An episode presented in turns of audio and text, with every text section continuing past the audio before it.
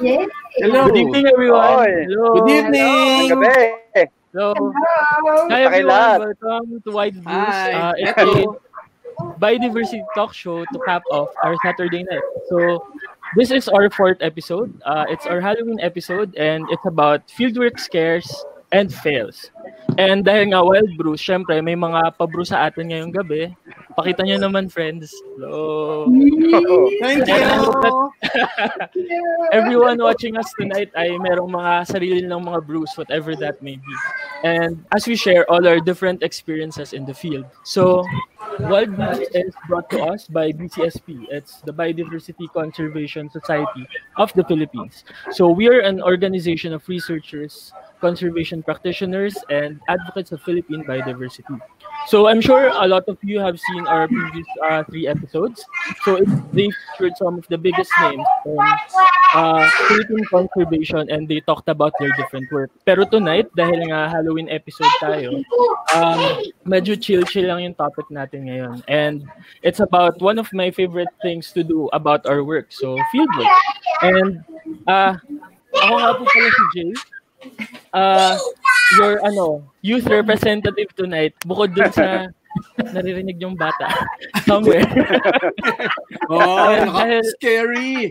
Hello. Oh, Wala, may na dyan.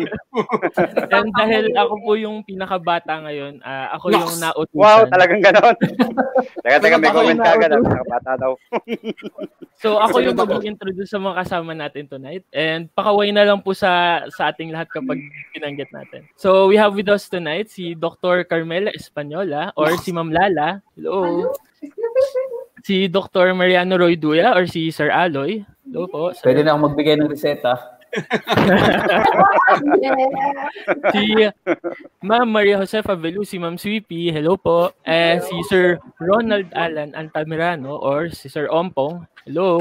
hello. And last but not the least, si Kuya Joel, Joel Sarmiento, hello. Hello, Kuya hello, Joel. hello, hello. Kuya Joel, lahat po kami ay members ng BCSP. And first of all pala, uh, happy Bat Week sa lahat. So it was this week, October 24 Wow, to 31. yes. And pala. Bat happy Halloween. Meron pa Ay, akong bat Week. dito. Kita niyo ba siya? Ay, ayun. Nox. Ay, lumipad na. Nakadapo pa lang po. Nakadapo. And dahil Halloween nga po tayo ngayon, ang t- kwentuhan natin ngayon ay tungkol sa bukod sa tungkol sa fieldwork to, kasama na rito yung mga scary, mga challenging, Nako, and mga scary. field experiences natin ko at ng mga guests natin. So, we want to share with you tonight kasi nga, 'di ba kadalasan kapag po nakikita natin sa news and sa articles yung mga discoveries ng mga biologists natin, ang nakikita lang naman natin doon, okay, um, Dr. Carmel Española discovered the Calayan Rail, ganyan. Hindi naman natin alam yung ano, mga kasama na kwento in the field, yung mga Cheers to that. kapag nadudulas, kapag ano. So, yun yung mga pag-uusapan natin tonight. And to begin the kwentuhan ngayon, syempre, bago pumunta sa fieldwork, kailangan natin mag-prepare. So, ang first na ano natin, ang question ko dito sa mga ah, mga senior sa akin. Joel, kayo yan, ha, Joel. One year lang old ako ah. question lang. Ano, nag-react. anong klaseng mga preparations po ba yung ginagawa natin bago mag-start yung fieldwork? So, sinong who wants to start the ball rolling? Ladies first. Ladies first, siyempre. Yes po. So, Ma'am Pipi, Ma'am Lala, Ah, okay. anong ginagawa natin bago mag-start? Um, so ako na. yes. Ikaw.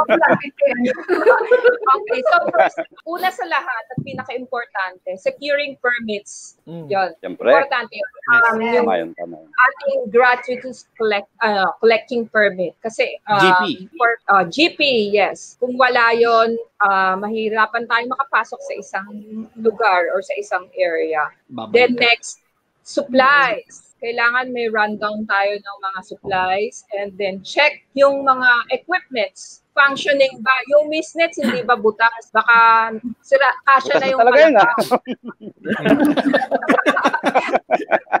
Yung Walang pump, sira.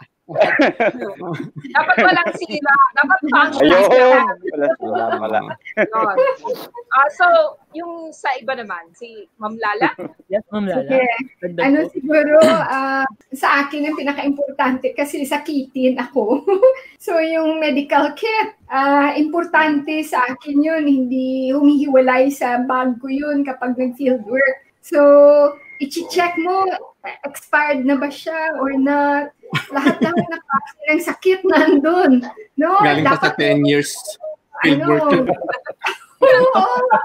tama yan. Yeah. Pagdating na feel makatunaw na, o di kaya malambot na masyado, no? Nangyayari sa akin din yan dati. So, every time you go up, you check and then you call out yung mga nag-expire na. Sa isa din sa importante na practice namin dati, meron kaming crates ng lahat ng mga gamit, naka-organize into crates, tapos may label yun. Ito yung para sa misnet, ito yung para sa ibon, ito yung para sa kung ano man dyan na mga traps or something. Para kapag dat- dumating ka na sa field, diretso na yung takbo. Wala nang, paano yung ganito? Saan na yung ganyan? No, kasi ah, hectic na ang schedule, importanteng organized. O, o siya, iniwanan ko kayo ng madami ha. Ang marami pang hindi nabanggit sila, Ma'am Sweet at Ma'am. Yeah. Question nyo na, ma'am. Madami Ayun pa. Oo, marami pa. Si- Ah, Sir Aloy, ano, Sir Ompong, Ah, ano pong wala? sa akin, ano eh, um, Oh, ang Alon. isa sa mga pinakamahalaga din is yung coordination. Kung saan kayo pupunta. Dapat before kayo dumating, Ah, dapat may advance party kayo lagi. Lagi kayo nagko-communicate. May recon. LGU, saka may recon na yan. So, reconnaissance, tapos Mm. ano, um, presentation kung kailangan, tapos courtesy call sa PNP, sa kung Philippine Army, kung merong ano dyan. So, Yes. Dapat uh, PNP. mahalaga yun kasi nga, safety. Kasi nga, ang problema kasi pag nasa field ka na, minsan wala talagang signal. So, mas mabuti na yung alam nila kung nasaan kayo at uh, yung purpose nyo dyan, uh, ma- malinaw sa kanila kung ano yung gagawin nyo dyan. Kasi minsan, uh, kadalasan dati, lagi kami nasasabihan na, ay, treasure hunter yan. So, yung Mm. mga ganun ka. so, usually, ang na-encounter, treasure Yes. hunting. Kung, di, kung hindi, mining. So, ganun yung Yes. ano. Kaya, that, you, you- you need to, you need to, ano, uh, be clear dun sa objectives and purpose nyo pag nagsa- magkakandak kayo ng study. And as much as possible, oo, and as much as possible, may i-invite kayo kung kaya naman mag-invite kayo ng from the LGU, from the DNR, from whoever na representative from the community, that's the best way na at least yung safety nyo. Yun ang ano, isa sa mga Mm. importante. Yes. And of course, ah, kung tapos na si Aloy, aside from do sa mga nabanggit nila, importante meron kang team. Kompleto yung team mo. Siyempre. Kung mag-isa ka lang doon, nahira. So, aside from yung checklist ng mga equipment, ng mga supplies, may checklist ka rin ng ano, kasi baka bumiyahe ka mag-isa, naiwan mo yung mga team. So, i-check, i-check mo pa rin kung bawat Buha bawat group, halimbawa mammals, sa, sa flora, sa birds, sa rep, sa herbs, meron kang team. So, para maliwanag yon Kasi before that, before nga umalis kayo, dapat maliwanag nga yung ah, gagawin yung trabaho doon sa field. Okay. And then aside from that, uh, tinitignan ko din kasi importante sa akin is mapa. Kasi Yeah. na andun yung pag-uusapan nyo yung target nyo, target site. Aside from that, na andun yung mga mapipinpoint mo sa kayo magka-camp. And then yung camp ba na to ay ah, paano yung how many hours would it take para maabot halimbawa yung pinaka-nearest na barangay, bayan, or mas maganda especially yung mga health center or hospitals. Kasi if, in case may mga emergency, at least you know kung Mga paano at saka saan kayo tatakbo agad. So yun yung sa akin. Joel, up to you. Ako inuwan.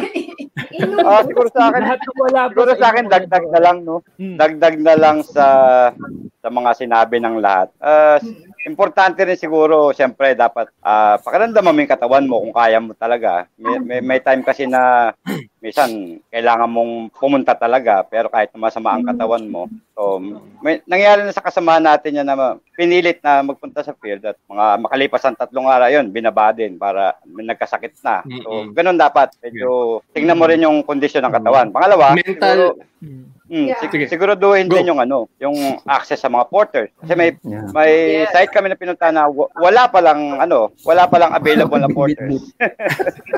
bitbit. Kanya-kanyang bit-bit. Oo, meron So, naman. hindi, ang, ang nangyari, so ang nangyari, yun nga, ang nangyari, kumuha pa kami, nag-import pa kami ng porters galing sa ibang ano, ibang bayan. Medyo nagkaroon ng problema dahil unang-una hindi mga kakilala yung nandoon. Hanggang sa pinapasok naman na kami ng ano ng barangay official sa mga taga-community. Kaya lang nagkaroon din problema dahil napagkama lang kaming mga NPA dahil hindi nga kami mga kilala ron. So yun ang isa sa ano dapat sigurong ah, pwede nating unahin pag mag-PPL.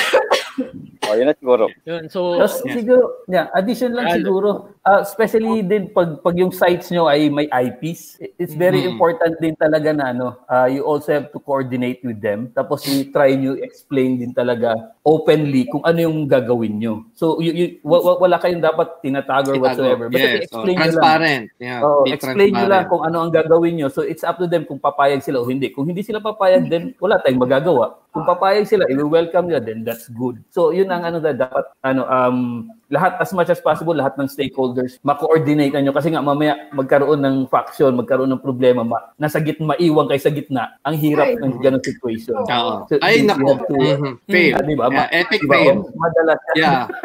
Naka ilang experience kami sa dyan. Mamaya yan. sige.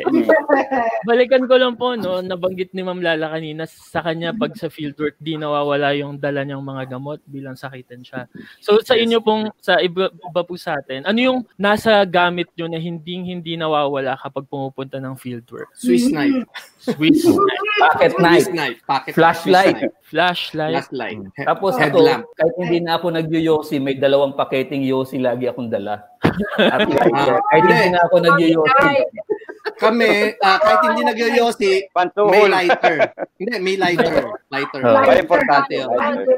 Lighter. Emergency. Mm. Ako kasi ano, allergy prone ako. So Nako, totoo Nawala na lahat. Wag lang ang allergy meds. antihistamine. anti Konting kagat lang ng insekto, buong katawan ko na yon. Tapos, makain lang ako, mamamagana yung lalamunan ko. Ah. Things like Kaya that. ba, Tapos, mm, hampered na yung fieldwork. Mm. Yung ganon. Mm. ah, So, kaya bago yung- mauso yung bago mauso yung PPE, meron na si ano yan, si si Sweepy. Yes. Naka-PPE na yan pag nag-PPE. Para- may may ano, may suit, may bodysuit po ba kayo sa Karadong sarado siya para Uy, naalala ko yun. Sa ano kami, sa Muyaw at limang patong yung damit niyan. Oh, kita mo? Sabi sa'yo eh. Siya hindi nagpauso naman ng PPE. yun. Sa lamig. Sa lamig. Kasi, ano, 8 degrees. Oh, Ah, malamig. Uy, grabe. sobrang lamig. Ginawa nila akong Limang gauge. layer. Ginawa nila akong temperature gauge. Hindi makagalaw. Kung ilang kung ilang layers ng damit. Oh, nag, na, Actually, nagtata- Actually, lima yun. Lima yun. Naalala ko eh. Sasabihin nila, sige, ay naku, wag na tayo magtalo, tanungin na lang natin si Sweepy kung ilang layers yung suit niya. So pagka, pagka three lang, three layers lang, ah mainit-init pa yun. Okay pa yun. Kaya pa. Kaya pa yun. oh yun. Eh pag naman po ano, syempre ako bilang ano mahilig ako kumain, may mga dala akong paboritong pagkain sa field. Halimbawa, ano, well. ako chocolate ganyan. Kayo po meron ba? Yung hindi nawawala Ako, din na pagkain. Yung crunchy, crunchy na chocolate at saka yung pretzel. Oh, yes. Yan, yan, yan ang masarap na kainin. Cloud9. Cloud. Cloud9. Yes, Importante. Cloud9. Cloud9. Oo, oo, Favorite. oo. Ako kape. Favorite niya. Big Bang Kape. siya. Ako ano, Ano, ah, sa Kape. Ako, pla- top. Saka yung ano, Kape. yung Kape. garlic. Mawala na naman. Kape Saka kape. dapat Wala mawala. na lahat. Ah. Wala ng kape. Kailangan Saka Milo. Milo. Mainit ang ulo ng lahat. Wala kape. Oh, my Lord. May Milo. Maraming nagagalit pag walang kape, totoo. Oo. So, yan. pag, hindi nakapag Kaya- ulo. Kaya pinak kaya importante kahit mahirap din bitbitin, kailangan may ilang thermos ka doon na dala. Yes. Kasi importante dapat laging may hot water sa kampo. Yeah. Yan yung mga mga rules yan, rules. Oo. Ah, laging may hot water. Hindi pwedeng Oo, wala. Hot water lagi. Every hour, 24/7. eh, syempre, dala, dala nyo po yun lahat lagi. Tapos, usually, meron naman tayong mga kasamang porters na nagdadala ng gamit, no? Ah, tanong ko lang din po, ano yung mga biggest challenges na na, na experience nyo kapag papunta pa lang dun sa campsite, sa fieldwork site? Halimbawa, gaano katagal or gaano kalayo yung Yung- nilakad? Naku, marami yan. Ang, ang pinakamalaya na ata, marami, pero pinakamalaya na ata, I think, is three days. Three days, na, yeah. oh yeah, three Ah, days ang pinaka-longest, oo, na preparation. Ay, natin matagal na yun. And ang pinakamahirap doon, yun nga, yung nabanggit na kanina nila na supporters. Kasi yun nga, kahit na nag-recon ka, minsan kahit na sabi mong, okay, available ang porters, ganyan. Pagdating nyo ngayon, and then nakita na, Wala. nakita kung gaano kadami yung sako, tapos biglang sasabihin nila, ay, ah, gani, let's say, for, for 25 people, we experience this, ano eh, sa Kitanglad. 25 people ang kailangan namin, porters. Pag ang dumating lang doon, parang 12. So, just imagine kung gaano, Oh, Dami bago na yun. Kami, bago kami umalis doon sa sa barangay, talagang nag-repack pa ulit kami at the same time naglagay pa kami ng ng ibang supplies sa sarili naming gamit. So pati yung Oo. gamit namin kami yung bibit-bit noon. So Oh. talagang talagang yun yung ano, buti na lang macho-macho pa kami nung panahon na yun. Bata pa kami. Kaya, kaya pa, ano. Kaya kayang kaya physically kaya kaya. Ay, Oh, oh, hindi may pa- sample pala tayo dito. Ah, parang alam ko to. Saan to ah? So, hindi Sino lang sino ba actually, ito? Hmm, hindi lang actually sa gubat. Minsan meron Yan. ding ilog na tatlong araw yung Oh, yan. babaybayin. Yeah. Yan, meron Tulak. Tulak, sakay, lakad, tulak. Yan. Sakay. Ito naman sa, Ah. sa Quirino to, May going konting ano to, ligo. Upstream yan eh, upstream. River. Upstream. Cagayan River. Papuntang dulo ng Cagayan River. Di- dito nakita yung Aurantia. Roughly siya Aurantia that this time na, Oh, na, wow. na field work. So kaya medyo memorable din yan. Tapos Anong ano ba to, taon po ito? Ah, wag na natin ibanggit. Tingnan mo na lang yung Nagsimula ka mag-fieldwork eh.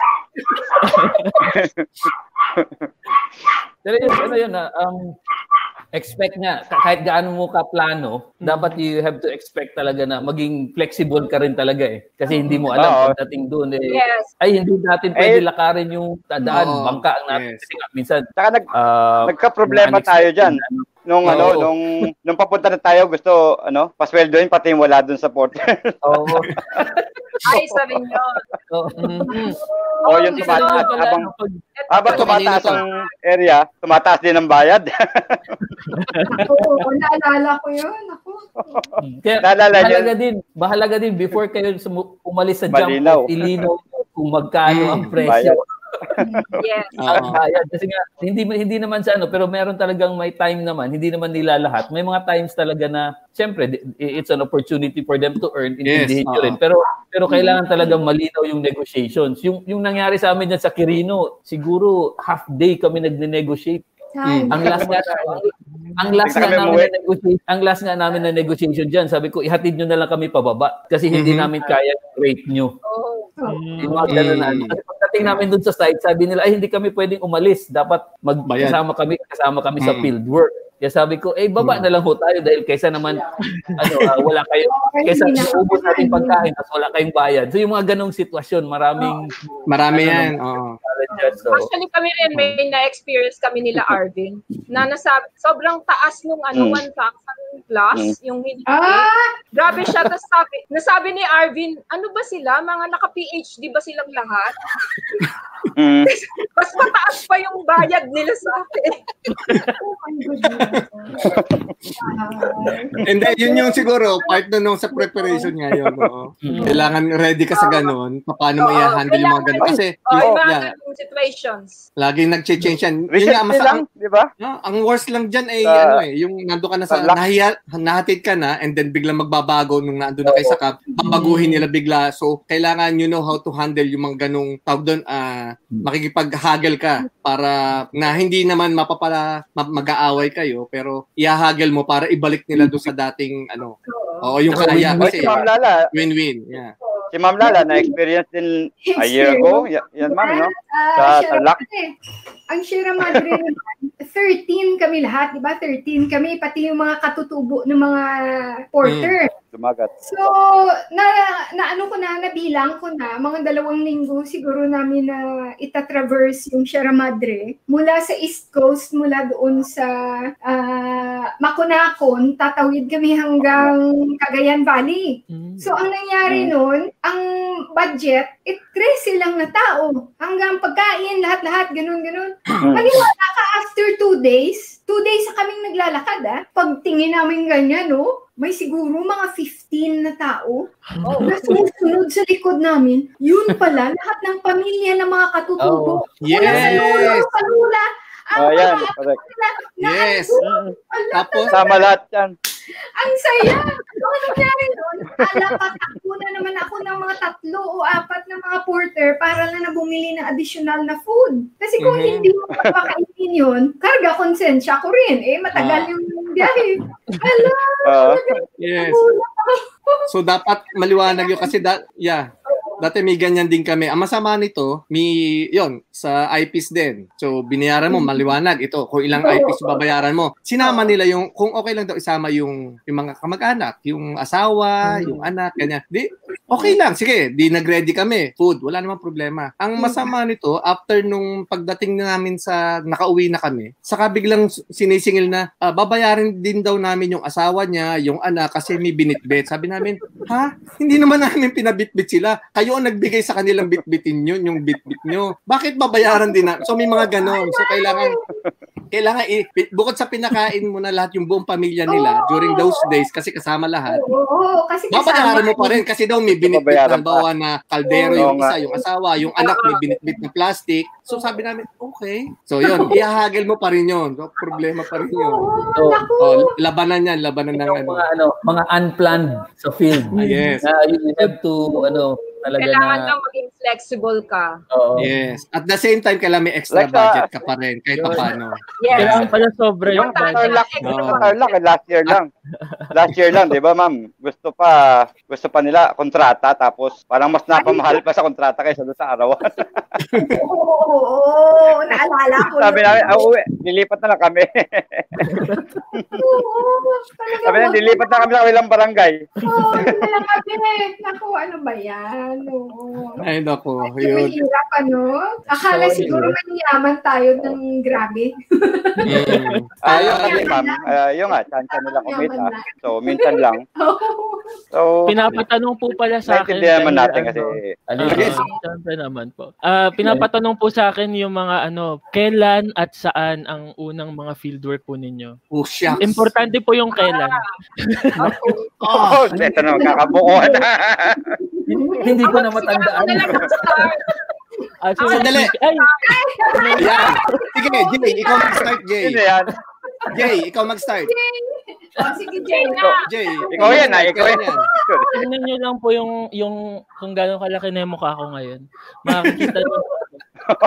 Seven years ago na yan. Well, centimeter pa Seven per years year. na ba yan? Hindi talaga. Mga Seven years 30 na ba pounds ago po yan. Wow, okay. Si Ma'am Sweetie na raw po. Ang Kailan una. po at saan ang ano, Ang unang-unang fieldwork? very first field work ko, um, yung Zambales sa Koto. Koto, ay, High Peak, yun, Zambales Mountains. Tapos, um, Kapulaw. wala masyadong epic fail doon um, kasi hindi, yun, hindi ako yung hindi ako yung mismong nag-handle. Chuwariwap lang ako doon, RA lang ganun. So, pero yung pinaka memorable ko na pinaka first, tapos doon din ako naka-discover ng first ano, first mouse, ah yung Lubang Island, year 2000. Um, Wow. eight- Mm. First yun, ha? Wow. Yes, first. Yung first unang yun, ah. first, yung sa Zambales, yung sa Zambales is ano uh, 1991, yun yung sa Zambales. So, Hala, wag niyo hindi nang pa po ako bilangin. Ako din. Wag niyo nang bilangin. Magkakabatch tayo, Jay, eh. Tapos, ayun, so, year 2000, April, Mm. Lubang Island, um, first field work sa mammals. Tapos yun din yung first na nag-handle ako ng ng, ng field work ano, ah, team. So, tapos may epic fail kasi nakalimutan ko sa lahat yung camera. So wala akong documentation. Sobrang excited ko sa buhay. Excited. Wala akong dalang camera. Wala akong documentation kahit ano. Yun. Di ba? Tapos ang na eh, ang Lubang Island, ang hirap-hirap puntahan. Kasi kaya. Ang hirap pa naman ng biyahe doon. Oo, 1991 pa yun. Wala, wala pang bangka dun eh. Sagwan pa Uy, sa meron buwan. ba? Diba, sagwan pa yun eh. Sagwan at balsa pa yun eh. May roro na. Grabe, may roro na raw. Minor. Oh, really? Oo. Ano eh, steam? Steam, Ano yun? Pero ro na, dito wala. Row, row your boat. Naku, nawala si Ma'am Lala, siya dapat next eh. Oo. Mm. Si Aloy na. Si Aloy. Mga oldest, ano yan eh.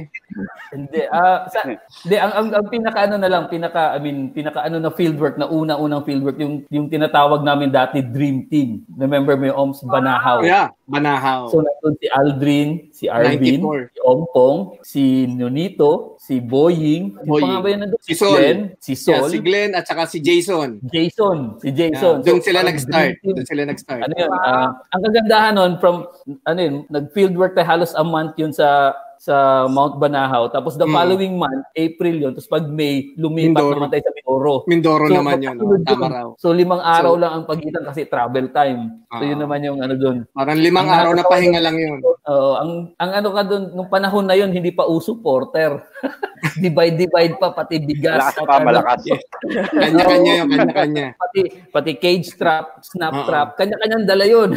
Oo. I- I-distribute yun, sabi ni. Nasol. May bigas lang. malakas eh. Ali, sa lahat ng bigas. lahat yung didistribute yung bigas, yung ano, kanya-kanya yon. So tanghali na tayo nakasimula ng lakad noon kasi Oo. marami pang ano yung sa ano eh, may bas-bas pa yon. Alam ko ba May sa- mga dasal pa yon. May mga dasal-dasal. So lahat Oo, bago ka makakyat. May mga trap. Yo, kanya-kanya kami. Yung isa pumunta doon sa isang parang church nila kasi i-bless Ah. yung trap. Sila Arvin, sila Alvin, sa iba naman na group kasi kailangan Oh. may kausapin. Lahat ibe-bless yun, ibe-bless. Na i-bless. So ganun lahat. So ang ano naman doon, ang message naman namin doon, I mean, you have to go to this kahit Yung sa na process, ano, yung requirement, ano yung ano ng community, ano yung culture ng community, you have to ano ano abide. yung sundan nyo yung ano. Kasi nga, wala naman di mawawala sa iyo eh kung ano, di ba? And then, Oras lang naman. It's also, it's also a good experience actually Mm. na ano yung mga ganung Na pinausukan ka. Kasi dadami Oo. kami. Timo, bumunga Oo, kami. kaya pausukan kami. Pausukan ka. So, yeah. Hi kami. Bago umakyat, hi na hi na kami. nga. Ayan ba yung ano? Ayan ba yung pagulihin yung puting kuneho? Yan. Oo. Oo, nandyan yun. Wag, bawal. so, yun. Kayo, Okay. Ma'am Lala, ano pong first fieldwork experience nyo? Um, siguro ang, ah, sige, sabihin na lang natin, ang unang-una kong akyat ng bundok, na una ako palang nakita, yung gubat. Ito pala ang rainforest, yung parang ganun. Ah, kakatapos ko lang ng ah, college noon, tapos nag-volunteer ako sa isang German organization na ano siya, conservation and research organization. So, ang mga kasamahan ko, German. Ito ang nakakatawa talaga. Talagang doon sa may ano ito, sa Antique. Mm. ko lang akyat doon sa taas pa puntang si Baliw Station. Mhm. Mga siguro kung normal ka lang na naglalakad na ano 5 hours. Kung porter ka 3 hours. Eh nung umakyat ako, ang kasamahan ko mga German at porters. Maniwala ka ang isang yapak ng German ng ganun no. Tatlo hanggang apat ko na yapak. lagi ako tumatakbo, lagi ako tumatakbo. Kasi ang bilis-bilis nila. Pagdating mo sa taas pala, guys, hinimatay ako ng ilang segundo. May part doon na sobrang steep talaga. Pagdating ko sa taas ng ganyan, no? Hala, nawalan ako ng hininga. Gumanon talaga ako na tumba ako sa may gilid. Pero mabuti na lang, sa sobrang bilis nilang tumak na maglakad, hindi nila ako nakita. so, Akala ko sumakay ka sa backpack nila eh. Diretso sila. Wala namang pag pagkagising, wala namang tao na. So, ako pagdating ko doon, bumabalik na sila to look for me. So sabi ko, ay buti na hindi nila ako nakita. So, hindi ko kinuwento yun. Hinimatay ako. Pero hinimatay talaga ako. Sobrang bilis nilang umahan. Mm, At sinabi mo, nag-bird watching ka lang. Mhm. exactly. Nag-observe lang ako. eh. Bato lang ganda-ganda. Ang puno, napakataba. Akala mo mataba. Pag hawak mo nga, ay payat pala. Puro lang pala lumot. Oo, ang ganda. So, anyway, ay, yung isa pa pala na, na major ko na ano, yung pumunta kami sa Calayan Island. Tapos ang stay namin doon, mga dalawang buwan. So first time ko yun na nawala ng ganong katagal, na lahat ng gamit ko, kailangan dala ko na. So, pagdating ko doon, hindi ko inakala na ang bigat-bigat pala ng bag na yun. Kasi walang porter. Walang mga porter. Kailangan ikaw lang mismo Ah. magkarga. Ala! Ayun na nga. Yan yung rule. Oo. Pero tumi tumibay talaga ako sa paglalakad noon. At saka naging mukha akong uling na uling pag uwi ko. Kasi isla siya. Isla, isla. Oo. Parang ganda-ganda ng, ng mga pinapuntahan ko na gubat doon. Sobrang ganda. Oo. oh, sino na ulit? Next. Kuya Joe. Oh, Ah, na? Sir Ako na? Mm, ako, fieldwork ko naman, hindi naman ganun. Yung fieldwork ko naman, hindi naman ganun ka, kalalaking ano, project. So, Yung. Siyempre, sa DNR noon, 1990, uh, 94, 95, mga ganon, siguro. Ah, yun, Subic, Subic Bata Natural Park, yun lang. Tapos, Mm. ah, tu- tu- 2000 na ako naka, ano eh, naka fieldwork talaga na, ano, eh, mga major, ah, major fieldwork na sinamahan ko. So, yun lang. Hmm. Last. Okay. yung sa akin, ah yung una, I don't know kung fieldwork yun, pero meron kaming sub before yung parang in a way pre- preparation, ah yung sa Kalawit Island, pero thesis naman yun. So I don't know if you're considered it. So kasama ko dun si Aldrin, si Arvin, and then si Hector Miranda, so yung thesis. And then after that, yun yung na pinuntahan ng Danish Ornithological Society ni na Arne Jensen, si Hector, to look for yung students daw na ititrain nila for Sierra Madre Expedition. So that's, yun yun, yun yung three months na Sierra Madre. So yun yung pinaka-memorable kasi ah, estudyante pa lang kami. Actually, hindi pa tapos yung, yung SEM noon. Umalis na kami parang a week or two weeks before matapos yung SEM. Umalis na kami kasi kailangan daw na nandun kami sa palanan agad. So yun yung mga first time na sumakay kami ng Cessna. ah, tapos tawid agad kami. Yes. Ang ganda. And then yun nga, so kasama agad namin yung, yun nga, puro Danish kasama namin and then si Hector and then si Marlo Caleda at that time. So Mm. yun yung mga kasama namin and then uh, from Palanan, diretso kami ng nag-divide kami, punta ng Makunakon yung isang team, then kami sa Dinapige and then we meet sa Kawayan to go to San Mariano and then from San Maria, yeah, so ilang sites kami and then ang San last namin yung sa may uh, Dos Cuernos. So actually yun yung hamot. Oh my God. Pero Dos Cuernos sa mapa nakalagay eh. So Oo. Hmm. for three months yon. So walang uwian, kaya Dire-diretso mga mukha dire-diretso yon. Ang ang pahinga lang namin, of course, every site pagbaba namin, oh, yung syempre mag ah, resupply kayo. Gaga, mamimili kayo sa palengke, magho-hotel kayo siguro ng for ah, a day or two kasi just to resupply and then proceed agad sa sa site. So ganun yung yun yung medyo talagang ano kasi nahasa talaga kami noon on bird ID that time. So, huwag nyo na itanong yung taon, pero yun, yun, yun yung una. Yun yung una. one year lang tayo ahead kay ano kay Jay. Kaya, oh, nga, one year ahead kami. So, you, you compute. One year ahead. One year ahead. Estudyante pa, pa kami that time. So, mga, yeah. Huwag nyo lang, ano, madali lang i-compute yun. Oo, madali lang. So sabi ni Yes. Sir Ompong, three months yung pinakamatagal niyang fieldwork. Yun na ba yung pinakamatagal? Three months. Oo, Kayo yung po, walang ulan. Meron bang papalag sa three months? Wala ako hanggang ano lang, hanggang one month lang ako. God. Usually, Bawal one sa month lang government yan. ang ano eh. Bawal sa government ang more than 30 days. Ah, Pag, pagbalik mo si Santi ka na. ako, ano eh. Kailangan mo ng ano, Malacanang clearance. Wow. Okay. Yes. Ay, totoo. Ako mga ano, ah, apat na buwan na ano, apat na buwan sa Mindoro. Dire-diretso Pero bumababa naman ng bayad. Oh. Ah, yan. Every ano, yung parang Yung kailangan pang resupply. Kahit na mahaba. Mm. Pero hindi nakauwi ng bahay ng 4 months. Ayun, Mindoro. Yun, counted yun four months. ang, ang, ang kagandahan lang pag nagpipield kayo at ano, pag nagpipield kayo, wala kayong gagastusin sa sweldo nyo. Yun ang Yan. maganda doon. Ay. Oh, yun nyo, pero hindi yung buo. Yes, yes. Actually kami mer sandali, papalag ako doon. Kami meron nun. Kasi yun nung ano Kasi hindi, kasi kasi hindi kami sumusweldo nung time na yun kasi nga estudyante kami, trainee kami. So binibigyan lang kami ng allowance. So parang 100 parang 100 a day. Kaya parang pagdating so akala namin makakaipon kami. Although syempre pinambibili namin yan ng mga Cloud9, mga ganon. So at saka saka sina RV, di ba? Yossi, mga ganon. So meron yan. Pero pa, ah, kaya bad trip kami pagka bumababa kami at magre-resupply ng gamit at mag-hotel kasi kami magbabayad ng hotel namin. Kaya yung Ah, ganun yun ano, kasi Malaki wala yung siguro budget. yung panahon ni Ompong. Eh malaki yung oh, pero kung makailang ano, let's sa say let's say naka two weeks, two weeks or three weeks ka na. So yung naipon mo yun, pambayad mo lang ng hotel yon. So ganun yun. Kaya, pero okay lang naman sa amin kasi ang habol naman namin that time ay experience. So hindi namin Mm. inaasahan nga na bibigyan kami ng allowance na 100 a day. So that's bonus. Magkano kaya yung Yeah. ano? Magkano kaya per day sa hotel no? Magkano na po yung 100 na yun ngayon? Grabe ka naman. Magka, akala ko ahead lang kami ng one years na yun. Grabe naman. Parang tinatanong mo na yung 2000 ano lang yun eh. Mm. Year Meron po ba 2000. Sige, May Jay. nagtatanong po sa Facebook, Oh ano God. ano po yung mga sino at saka ano yung mga pinaka-memorable na experience nyo with uh, mga local people dun sa mga fieldwork nyo? Kung may mga mga ma-share po kayo. Sa local fieldwork.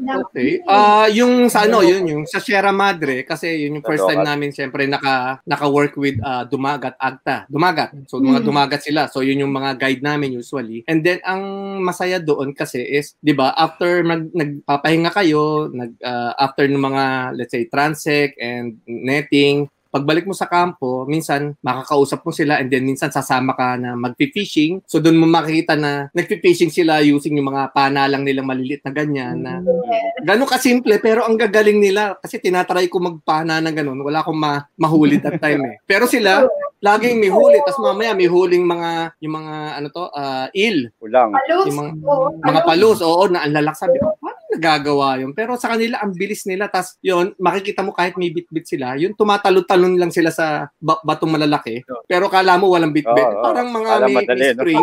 Oo, ang gagaling. Sabi ko, oh, pero ang, di ba ang liliit nila, although medyo syempre, siksik sila. May dala, pero may dala pang bigas yun. may dalang sakong ganyan, tapos kita mo tumatalon Oo. ng ganyan sa mga bato-bato na parang, parang sa, siguro, sa mga games ngayon, pag nag, Mm. yun, so yun yung memorable. Parang ang dami mo talaga matututunan. Ayan. Ah, yan, yung mga ganyan. Kita mo yan, oh. oh.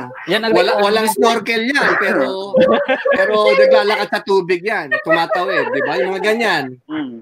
So Mm. depende, kaya-kaya nila mag-tribe. So parang ang dami mong natututunan sa kanila, ang dami mong nakikita. Nakakamangha silang panoorin na. Yun, yun yung isang memorable na ano yun. Sierra Madre, mga dumagat with eyepiece. Sa akin, yeah. sa akin naman, Yeah. dumagat, actually dumagat din. Yun yung time na ah, celebration yata yun yung kay Aguinaldo. So, kailangan namin sundan yung Aguinaldo Trail na sinasabi nila. Ah. So, from San Mariano Palanan. to Palanan. Kasi di ba na doon nahuli. Ko na yun. oo. So, Ah. ano, ano, ano kami, nila, kasama ko si Doc Aranyo nun, sabay kami, lakad Mm. kami. Eh, may nakita kami ano, dahil ang dami ng daan eh. Kasi medyo, syempre, mabagal-bagal, maraming nauna, nasa gitna kami. So, biglang may bata na dumagat. May dala din siyang bigas niya, lakad siya. So, sabay, sinabayan namin, kasi nga, sinasabayan namin doon, sa, sabi nung, sabi nung maya-maya, sabi nung bata, "Pa- pahinga muna tayo, sir. Sabi namin, doon na lang sa taas, para, ano, sayang yung momentum. Kasi nga, paakyat eh. Mm. Lakad ulit siya. Lakad ulit siya. Sunod, sunod lang kami ni Doc Aranyo. Yan na. Pahinga tayo. Yan. Sige, konti na lang. Sabi na. Basta ano, kasi mawawalan kami ng ano, ng, ng duelo. momentum. Oh. Yeah. Oo. After how many minutes, mamaya, mamaya umupo na yung bata. Sabi niya, sir, o bakit? Hindi ko na alam ang daan. Sabi, ganun, patay at Doc. Sabi niya, sabi niya, Doc Aranyo, patay ito. Sige, sige, pahinga muna tayo. Tingnan natin kung saan tayo, ano. Baka mamaya maabutan tayo ng mga nasa likod. Na after mga 10, 10 to 15 minutes, sabi ng bata, alam ko na po ang daan. Lakad. yung pala, nagpahinga lang. Pahinga lang pala siya. Pahinga lang. Ayaw nyo naman kasi papahingahin eh. Yes. Napagod Kaya sabi ko, wala tayo, Dok. Wala tayo, Dok. Talo tayo dito. Ay, smart, Yun yung mga, ano din na, yun yung mga, ilan sa mga memorable din na, ano, mga biyahe-biyahe. Oo. Yes. Ano yung Ako sa siguro, yun sa ano. Oh, sige, ikaw muna. Ah, sige, Ikaw ma'am. Sige, Ikaw ma'am. muna. Ikaw muna. Ikaw Ano muna. ka naman? Iisip ako. Sa akin naman, ano, ah, yung sa Cordillera naman, yung mga mga babae na porters namin sa ano, sa Amuyaw. Yung Ah, na-amaze ako doon sa ano, Babae. habang naglalakad sila na may bit-bit silang 25 kilos na sako, Oh eh nagsisismisan pa sa daan. yes. Tapos. Kasama ko si Dr. Rickard noon. Hinalabit niya akong bigla. Sabi niya, Joel, sabi niya, tinuro niya sa akin yung matandang baba, ah, ano, babae na may dalang sako. Sabi niya, kung asawa mo ba yan, pagbubuhati mo ba ng ganyan? Sabi ko, hindi. sabi niya, hindi ko kaya yan. Kasi yung mga porters doon, mga female karamihan. Alos, siguro, 60% ng porters namin mga babae na siguro kahit ah, may ano pa eh, mayroon pang senior citizen ah, na umaakyat. So, Di ba asawa. Kasi di ba sa Amuyaw, Joel, ano, alternate kasi yung husband and wife. So, Yun nga eh, ano nakakabilib. alternate sila. So, kaso nataon na yung akyat tsaka baba, ano, Mga schedule babae ng ang ano. wife. Kaya, Schedule ng mga babae. Oo, schedule. schedule niya para magtrabaho. Schedule niya Ang nakakatuwa kasi may dun. schedule sila na Shifting eh. sa bahay lang. Ang nakakatuwa doon, pag, paglipat namin ng camp sa lower elevation, dahil sinundo kami doon sa taas eh, mga 2.7 yon tapos binaba kami sa 2.3. Uh, may naiwan pa mga gamit, kulang, kulang kami sa porters. Yung mga babae humirit pang bumalik, sila babalik para kunin yung ano, kunin yung mga naiwan namin Mga na naiwan. tako. Oo. Samantalang kami talagang gumagapang na kami sa hirap ng lakad. Nakaka-amaze yung mga tao doon, lalo't mga babae. May dala. Grabe. Hindi ko malilimutan talaga yun. hard work, Okay po. hard worker. Oo, hard worker. Oo. Masyado na po tayo natutuwa. Ano? Oh. Sabi po sa Masyado na tayo. Sabi po, ano, ah, punta na tayo dun sa, syempre yung nasa topic, nasa title ng episode na to, yung mga epic fieldwork fails. So, ah, ano yung mga common, ano, fieldwork fails na na-encounter or na gagawa po ninyo kapag nasa fieldwork? Epic Mm. fail. Epic fail. Yun. Ah, meron Para po. wala akong May naalala ko. Go, Pero ano ito, hindi, naman, hindi naman sa Pilipinas ito. Kasi um, nung tw- 2010, yung wala akong trabaho, eh, nag-ano ako, naggalibanting. Tapos may, eh, may Wow. kakilala ako sa ano, may kakilala ako sa Cambodia, mga NGO doon ng mga Pinoy. Eh merong silang project. So Honeybee project na may biodiversity. Sabi niya, pwede ka dito. Sabi ko, ah, sige, may libro naman, biodiversity. Meron namang South Birds of Southeast Asia. Oo, oh, wow. sabi ko, eh, sige, eh, adventure din, adventure. Sabi ko, Mm. sige, edi, nag-join ako. Cambodia, oh my goodness, gusto So, nandun kami sa ano. Eh, maganda yung sa Cambodia, magaganda yung forest nila, tsaka yung mga wet. So, so, ang project kasi doon is yung honeybee. So, meron silang mga rafters. So, ka-level lang ng- na, natin, height natin yung mga rafters. Tapos, meron na sila ng mga apis, dorsata, yung malalaki, yung mga wild honeybees. So, do, parang Hmm. hindi naman nila culture, basta naglalagay lang sila ng ganun and then na-attract doon yung mga bees kasi may certain angle Ah. yata yun eh. Para doon kakapit sila. So, ang, ang Reference. isa sa mga work na dapat ko i-document kung paano sila nag- nag-gather nung ano. Ah, kasi nga kailangan may mga rules or something. So, syempre ako camera, tapos punta kami sa mangrove, edi lakad kami. So may guide ako, na ano, binigyan ako ng guide na sa community na Cambodian. So lakad ako so sa tapos ako kasi nga every 20 meters yata may rafter sila. So halos yun may laman na dorsata na mga honeybee. Yung katulad nung bit-bit lala nung ano, ni nung kanina picture. So ang dami. So tuwan-tuwa ako. So kuha ko ng kuha ng picture kasi ang galing eh. So sa ganun, kuha ko ng kuha. Tapos pag una pag ganun ko, sabi ko, ba't parang lumilipad na itong mga ano, mga, mga Oh my God. eh hindi ko kasi meron na pala sinasabi. Ang problema kasi nga yung Cambodian yung ano, so hindi ko naiintindihan anong sinasabi. Parang takbo na pala ang sinasabi. Takbo, takbo. Gapang, gano'n. ang problema nasa mangrove kami. Eh, imagine niyo yung mangrove. Tapos hindi ko maintindihan yung instruction ng ng guide kung saan kami. Basta sunod ko, mabuti na lang na naintindihan ko na siya nung naglabas na siya ng lighter. Tapos may may tuyong dahon siya, gaganon ganon siya. Nakiupo na lang. Oh my goodness. So eventually, naka-20 akong kagat. Oh Oo, kasi ang dami talaga pagdating sa community. Grabe. Pinagtawanan pa ako ng buong community kasi tawan-tawan ko na. Puro paga ako. Parang kami ginawa ng kami. so yun yung, kaya sabi ko, magstay ka na lang sa vertebrates. Huwag na invertebrates. Parang may kilala ako ngayon nakagat ng ng putakte sa ano ah. Sa iligan tayo. Dalawa yun eh. Dito, dito po yun sa Tatangaway. Ayun, taas sa Sa kamay. boy. Si Sir Leonard ba yan? Di ba na, ano siya, nahabol din siya, Sir Leonard. At sa ano naman Ay, yun, sa mas agusan nakakatawa yun. Sa agusan yun. Oh, sa Oo, agusan Leonard. Mars, ha? Agusan Lagi naman Mars. hinahabol. Sa gitna ng agusan Mars, hinabol sila ng bubuyo. Isipin yung Mars. Paano ka tatakbo? Mamimili, mamimili ka eh. Bubuyog ba o buaya? Buwaya. Diretso ka sa tubig buwaya. Ay, naku, ano ba yan?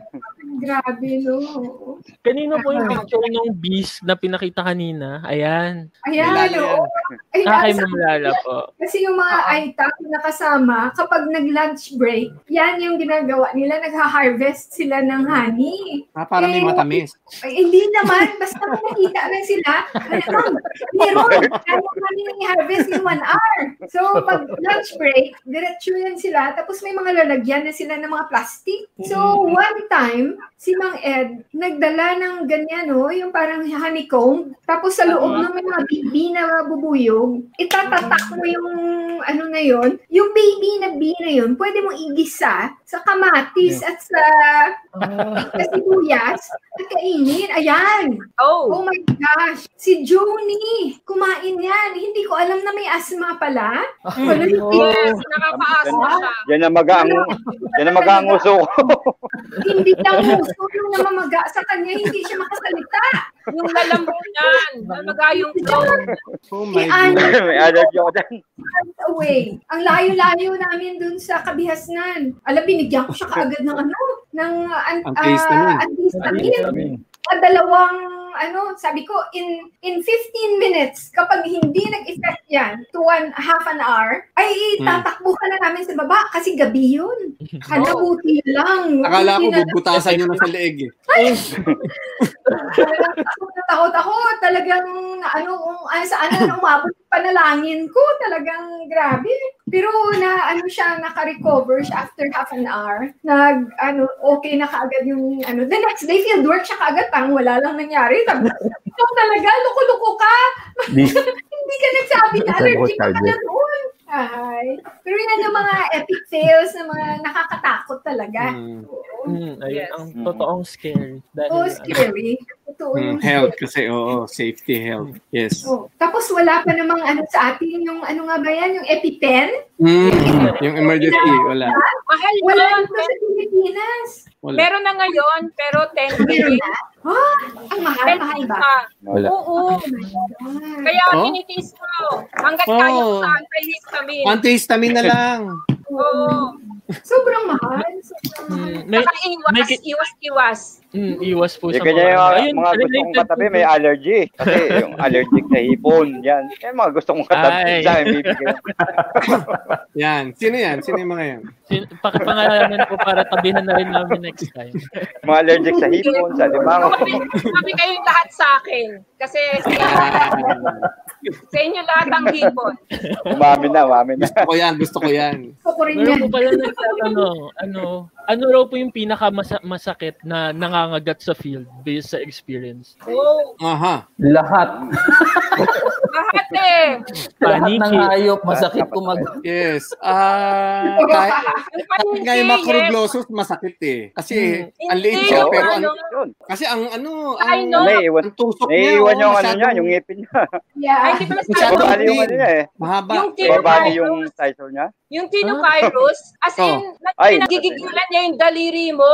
As in, Oh, nag- pa talaga. yun, yun. Siya. Naglalakjo siya. Oo.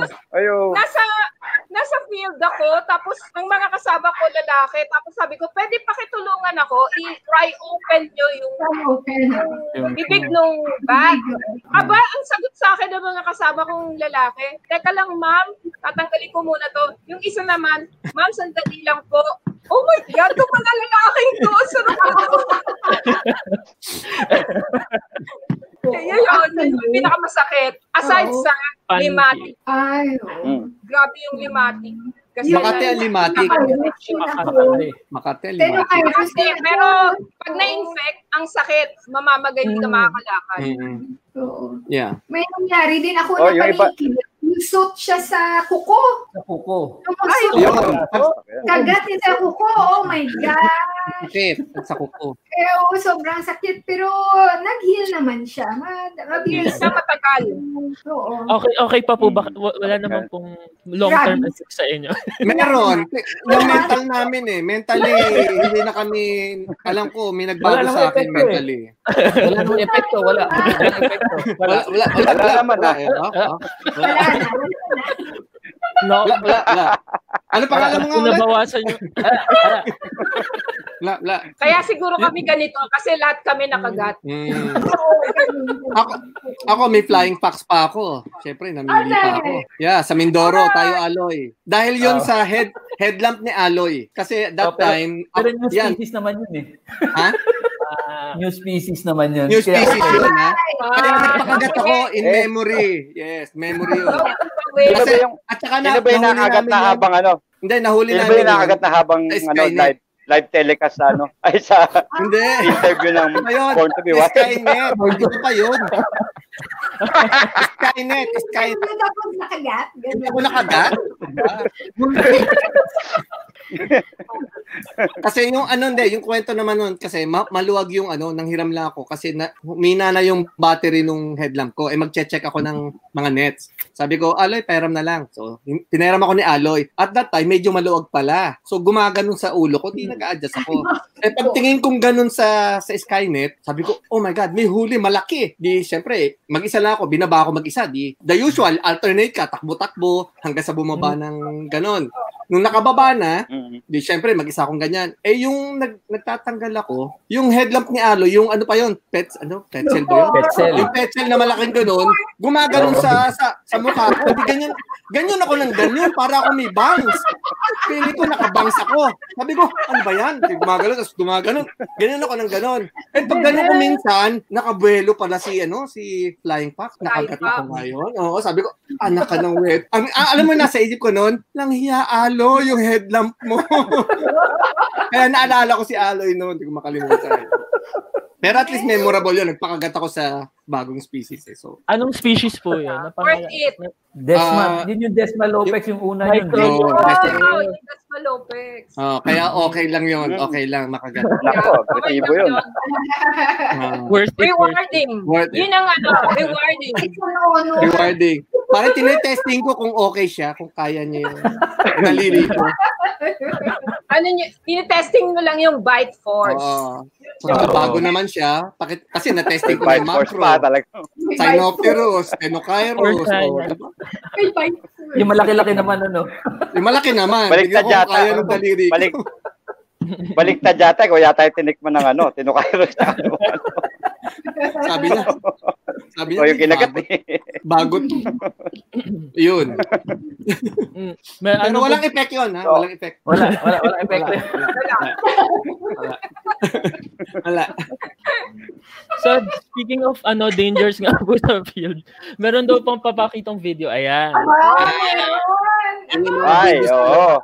Pa, Ayaw mag-play. natin yung video. Ano Danas yan na eh, danas ko yan. um, ano yan? Philippine Eagle Survey yan. Saan yan? Mount Pangal, sa San Mariano. Mount Pangal yan. Ang problema is, ang, ang campsite nasa kabilang ilog, tapos yung, yung observation post sa kabilang side. So, aakyat ka pa ng isa pang ridge. So, kailangan mo tumawid. Eh, that time, umuulan-ulan. Lalakoy. Mm. Eh, kailangan yung gumamit ng ganun na ano ano, ano ano po yung tali na yun, sir? Ano, as in ratan.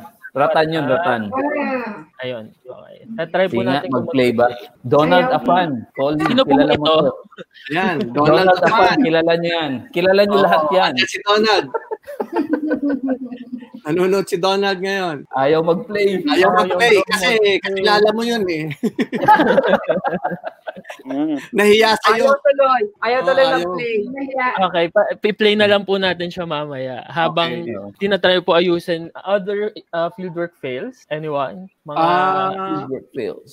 Yung fails, eh, Ano pa lang eh. Yung Sierra Madre, meron kami isa. ah, 97, I think. Kasi, we're, ano yan, nung Nordeco time na to, so I was with ah, Danny, with Arvin, Toto Manamtam, Genevieve G. So, yun- nandun na kami sa last site namin, sa Kabagan. Tapos na kami ng Palana, tapos na kami ng Makunakon, and then going to, ano na kami, Kabagan. So, we're aiming for the highest peak. So, nag-recon na kami doon. Yeah, nag-recon kami doon, di ba? Tanda mo, Alo yun. Buti na lang hindi ako sumama dyan. Oh, nasa Sierra Madre ka rin nun.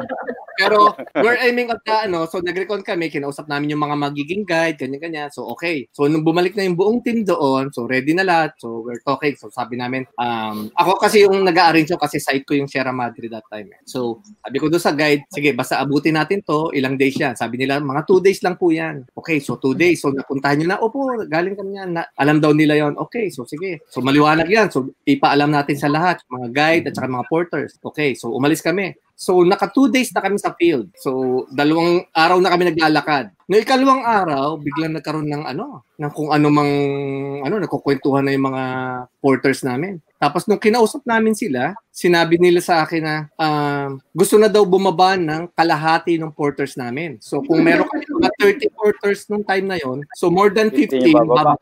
Sabi ko, Mm. bakit sila bababa? Eh sir, kasi may piyesta daw sa kabilang barangay, a-attend sila ng piyesta. Kailangan humabol sila. Sabi ko, sandali, ang usapan natin, aabutin natin yung campsite bago sila bumaba. Eh bakit bababa agad? Eh wala pa tayo sa site. Eh sabi nila, eh sir, sabi niyo kasi two days. Sabi ko, hindi ako nagsabi ng two days. Kayong nagsasabi ng two days, kaya natin marating yan. Kayo tinanong namin, di ba? Ilang days. Eh, sabi nila, eh sir, kasi mga another one and a half day pa daw yung lakad. Sabi ko, o di puntahan natin and then saka na lang kayo bumaba para ah, ano, ready naman kami kasi oh, ready naman kami sa ay ayaw. Ay di syempre, wala kami magagawa. Katulad siguro ng mga experience din ni na Aloy na alam nga namang, oo, alam nga namang iwanan namin yung kalahating gamit dyan, tas kalahati lang yung akit for another one and a half days or two siguro. So sabi namin, okay, so wala kami magagawa, bababa tayo. So parang napunta sa wala yung last site namin na yun Mm. talaga. So wala kaming data doon. So yun yung medyo masama loob. Tapos nung pauwi na kami, yun pa yung nawala si ano, si Arvin at si Danny. Yun yung nagkaawa. Kaya medyo nagkagulo pa kami noon kasi kami ni na Toto nauna kasi nga inaayos ko kasi sinisecure namin na lahat ng equipment, gamit, make sure na makakadating sa site kasi uwi ano eh, kanya-kanyang takbuhan na yung mga porters. Excited.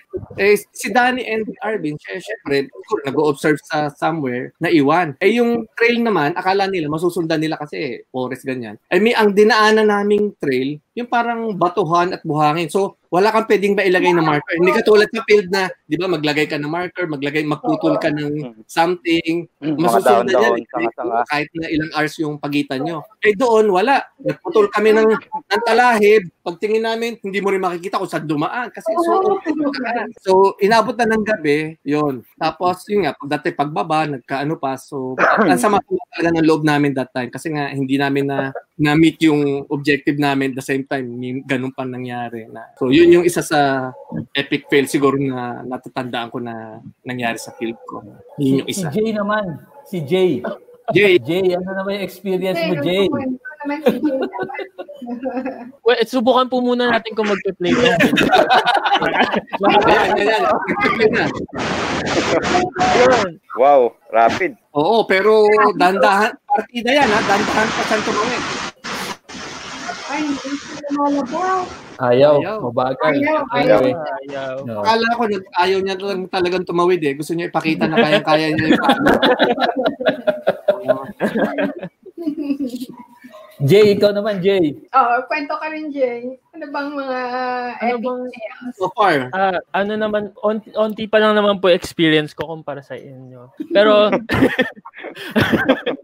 pero isa sa mga pinapractice ko kasi lalo nung nagsa-start ako, yung mag-picture ng mga ano, mga ha- ibon tsaka ng mga paniki, ganyan. So, syempre kapag nag-miss nets, ayan, pag may nahuli kang ibon, after mong sukatin yung mga measurements ng katawan niya, syempre magandang kunan mo ng picture. Tapos ito, Yes. itong um, pita na to, ano, siguro pangalawang fieldwork ko pa lang to. So, sinubukan naming picturean siya. So, ang balak namin, hawak muna namin siya ng ganyan. Tapos, pag bitaw namin, tsaka namin siya kukunan ng picture. magandang So, idea yan ah.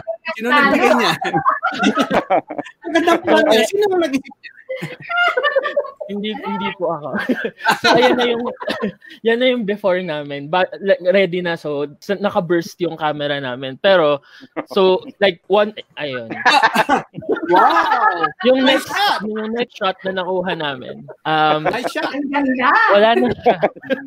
Malinaw, malinaw. Mm, malinaw, clear na clear. Ano, may picture yung kamay. meron kang ma-identify na fern. Yan. Kaya sino nag-ano ng soil? Baka may nagso-soil analysis yan. Mas marunong Okay, maganda din yun. ako ngayon. Ibig sabihin, mabagal yung camera. Okay. No.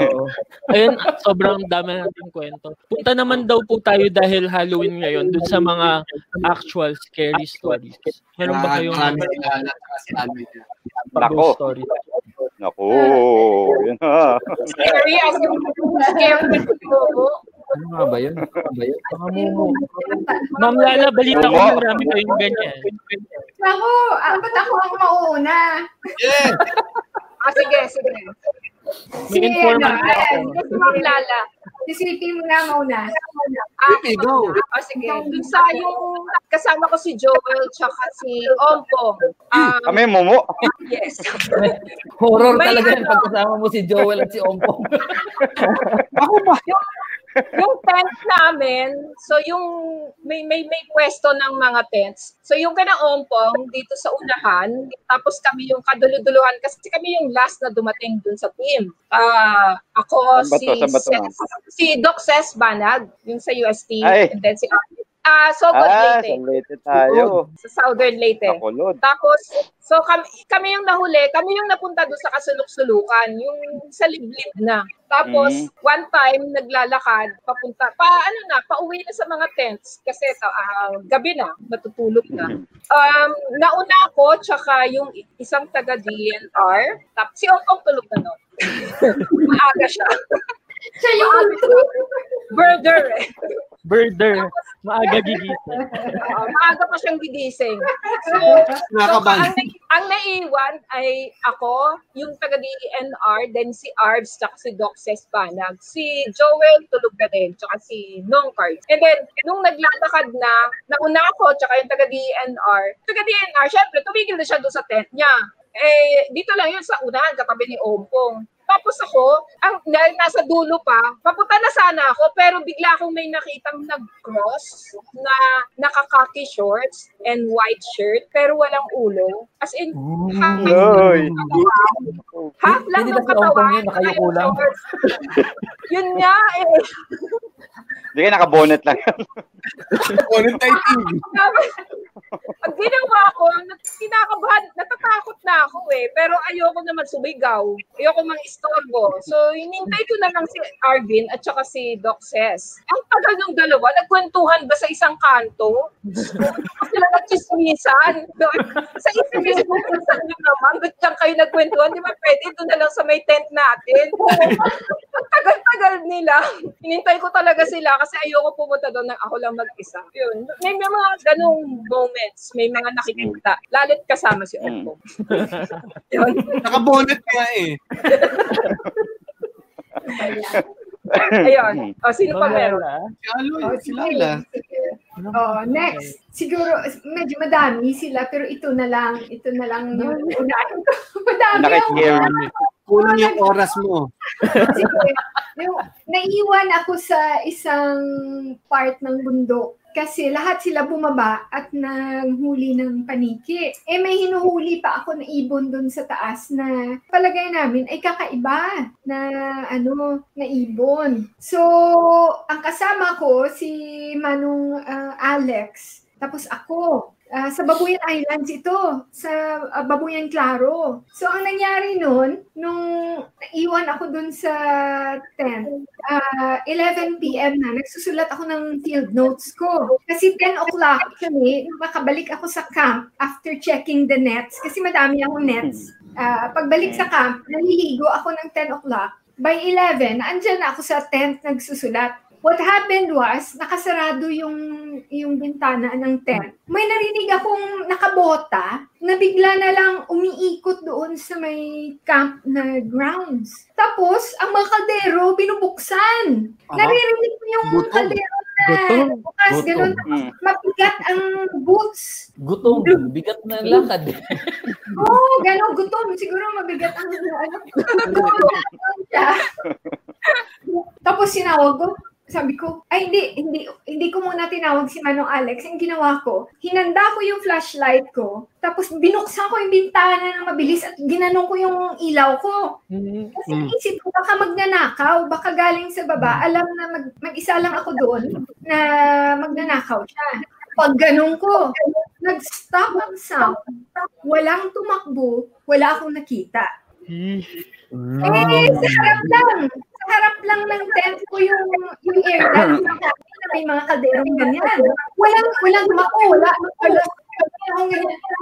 Tapos, nagtumawag ko, mga manong Alex, parinig mo yun? Walang sumagot. The next day, the next day, wala, sinirado ko na, tulog na kaagad ako, sobrang takot ko. Ngayon, lahat ng balahibo ko, bakit walang tumakbo? Wala man ako nakita. So the next day, nung kumakain na kami almusal, tahimik lang si Kuya Alex. Sabi ko, Manong Alex, narinig mo ba kagabi na tinawag kita? Ma'am, kaya hindi ako sumagot. Kasi narinig ko rin siya sumagot. Sabi ko, talaga. Ito si Manong Alex na to. Anyway, may nagkwento sa amin na meron daw doon na umiikot sa gubat na yon na parang Japanese, somebody na Ah. yung kind of Oh, Japanese na. Mm, struggler. Oh, Struggler. struggler. Japanese struggler. Na dati daw na meron doon, tapos namatay na lang and all that. Mm. So, ay, na, nangilabot ako doon kasi hindi naman ako tao na naniniwala sa ganun. E bigla na lang may ganun. Tapos, ah, oh, anyway, yun yung mga tanong na hindi ko pa nasasagot kung ano yun. Hindi mo ulit, hindi mo kasi ulit tinanong si Manong Alex eh. Kasi nung time na yon hindi siya makasagot kasi puno yung bibig niya. Mm. Kasusubo, kasusubo lang niya. Kaya hindi siya nakasagot eh. Hindi mo sana, pinrog mo sana si Alex para Nakabota, umamin no? Oo. Nakabota eh. Pinrog Bigat mo. ang lakad. na, ano, ako na-disturb ako noon. Oh, oh kayo na, kayo na. Tapos, Oh, meron pang galing Facebook. Sabi, Kuya Joel, meron daw kayong experience. Mga nanggagaya ng itsura sa field. Nag-itsura mo daw. Ginaya daw yung itsura ni Joel. Ah. Double down. Oo. Ay, Hindi, ano, lang din ano, yun. Si Joel lang din yun. Yung palit lang ng damit. o nagupat Yun ka sa amin naman sa ano. Sa Banahaw to eh. Ah, Ano, sa Bataan. parang, ay sa Bataan? Ay, meron yung sa ano, yung sa part ng papunta Subic. Ah, Yun, meron yung kas- kasabay namin, nakakilala namin, tapos biglang nawawala. Tapos ah, yung ililigaw ka, yung paikot-ikot lang kayo hanggang parang umalis kami ng camp kasi nagpaliyab kami doon, nagluto. Tapos lakad na kami ng parang kalahating araw na. Pagdating namin nung ano, yung pinanggalingan namin, nadaanan uli namin.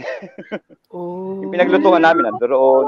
Ah, Oh. pinaglutuan, yung pinagkainan, nandun pa rin. So, pangalawang try namin, ganun pa rin. Ah, pag-ikot namin, pag balik namin, yung pa rin, yung pinanggalingan namin. So, nag-decide na kami umuwi. Yun. Tapos yung experience naman namin sa Banahaw, Yan. ta- parang tatlong gabi na kaming natutulog doon. Gabi-gabi narinig ko yung kumakanta na babae. Naka. So, parang sa akin, at normal lang na may, may kumakanta ng babae. Parang nagpapatulog ng bata. Yung ganyan. So, hindi na ako na, ano, hindi na ako na mapakali. Tinanong ko na yung guide. Sabi ko, Manong, may ano ba rito? May malapit na bahay? Nako sir, limang kilometro ang layo ng bahay dito. Yung Hindi speaker, no? ko kumakanta na babae. Naka, Ay, nakamay. narinig niyo pala sir. No? So, lahat pala sila, ah, maraming bisita ron na pumupunta na na-experience yun, yung, yung babae at saka yung bata. So, hindi pa yun, ano, nung siguro ikalimang gabi. Kung si Danny, natutulog na, nagising. May nakita siyang babae at saka bata naglalakad, lumusot sa tent. Pumasok sa tent. Tumagos sa tent. Tumaan sa tent. Ah. Tumaan sa tent. Tumagos. So, hindi Tumagos. pa siya makapaniwala. Ang ginawa niya, para maniwala siya, yung kung tao man o ano, inabo niya at sinuntok pa niya. eh, yung kamay niya rin lumusot. so, ang ginawa niya kinabukasan, pinababa ang porter, nagbigay ng pera, mag-akit daw na magpapadasal at padasalan daw yung lugar. Sa ano yun? Sa, Oh. sa Idoro yun, di ba? yung history doon, yung babae tsaka yung bata, mag-ina, pag may nagpipiknik doon sa baba, mga lalo taga Maynila, sumasama sa ano, sa picture, sa photo. Oh. Sumasama yung bata, may extra yung nanay. So, ganon mga experience. So, ewan ko rin kasi ako hindi ko nakita yung ano, hindi ko nakita yung ah, yung nanay at saka yung bata. Narinig ko lang na gabi-gabi kumakanta. So, mga tatlong gabi ko narinig yun. Kay Danny lang yun, ang isa sa experience namin. Oh, si, si Danny talagang hindi naniniwala pero nakita niya. so, hindi natin mapaliwanag pero wala, eh, nangyari. May mga ganyan. Oo, may mga ganyan. Oh, oh, Mahirap ipaliwanag. mahirap paliwanag pero nangyari. Sila, Ano yung nasa... meron sila, Go, Aloy. kwento lang din nila Lisa. Ah, kwento lang nila, nag-fieldwork sila ni Glenn. Eh, alam niyo naman si Glenn. May, mukhang, mukhang may third eye yun eh. so parang nas, lakad sila sa Bagaw ito, napunta sila ng Balicod kasi doon sila di doon sila mag-exit. So magbabangka sila papuntang Apari. So pagdating daw nila doon sa bahay, doon sila pinatulog nung ano, ano, community. Tapos nung gabi daw noon, eh si Lisa nga kasi nasa kanya lagi yung ano, ah, yung funds.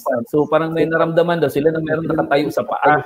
So hinahawakan daw niya yung ano, Yung pera. Yung pera. yung yung belt bag. Kasi nga madami. Tapos may, parang yata ang, ano pag the following day yata na, na nabanggit ni Lisa kasi nga ano, sabi ni Glenn, meron nga daw tumalon pa nga daw na bata.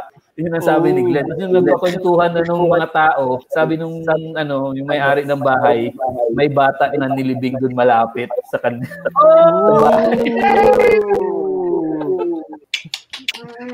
Nagulat ako bigla may bata sa likod ni Kuya Joel.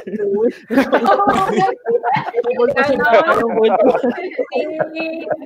Joel, nakikita mo ba yung bata sa tagiliran mo? Gwapong bata yan. Huwag mo susuntokin, ha? Huwag mo susuntokin. Pala. bata yan, Joel. Kamusta?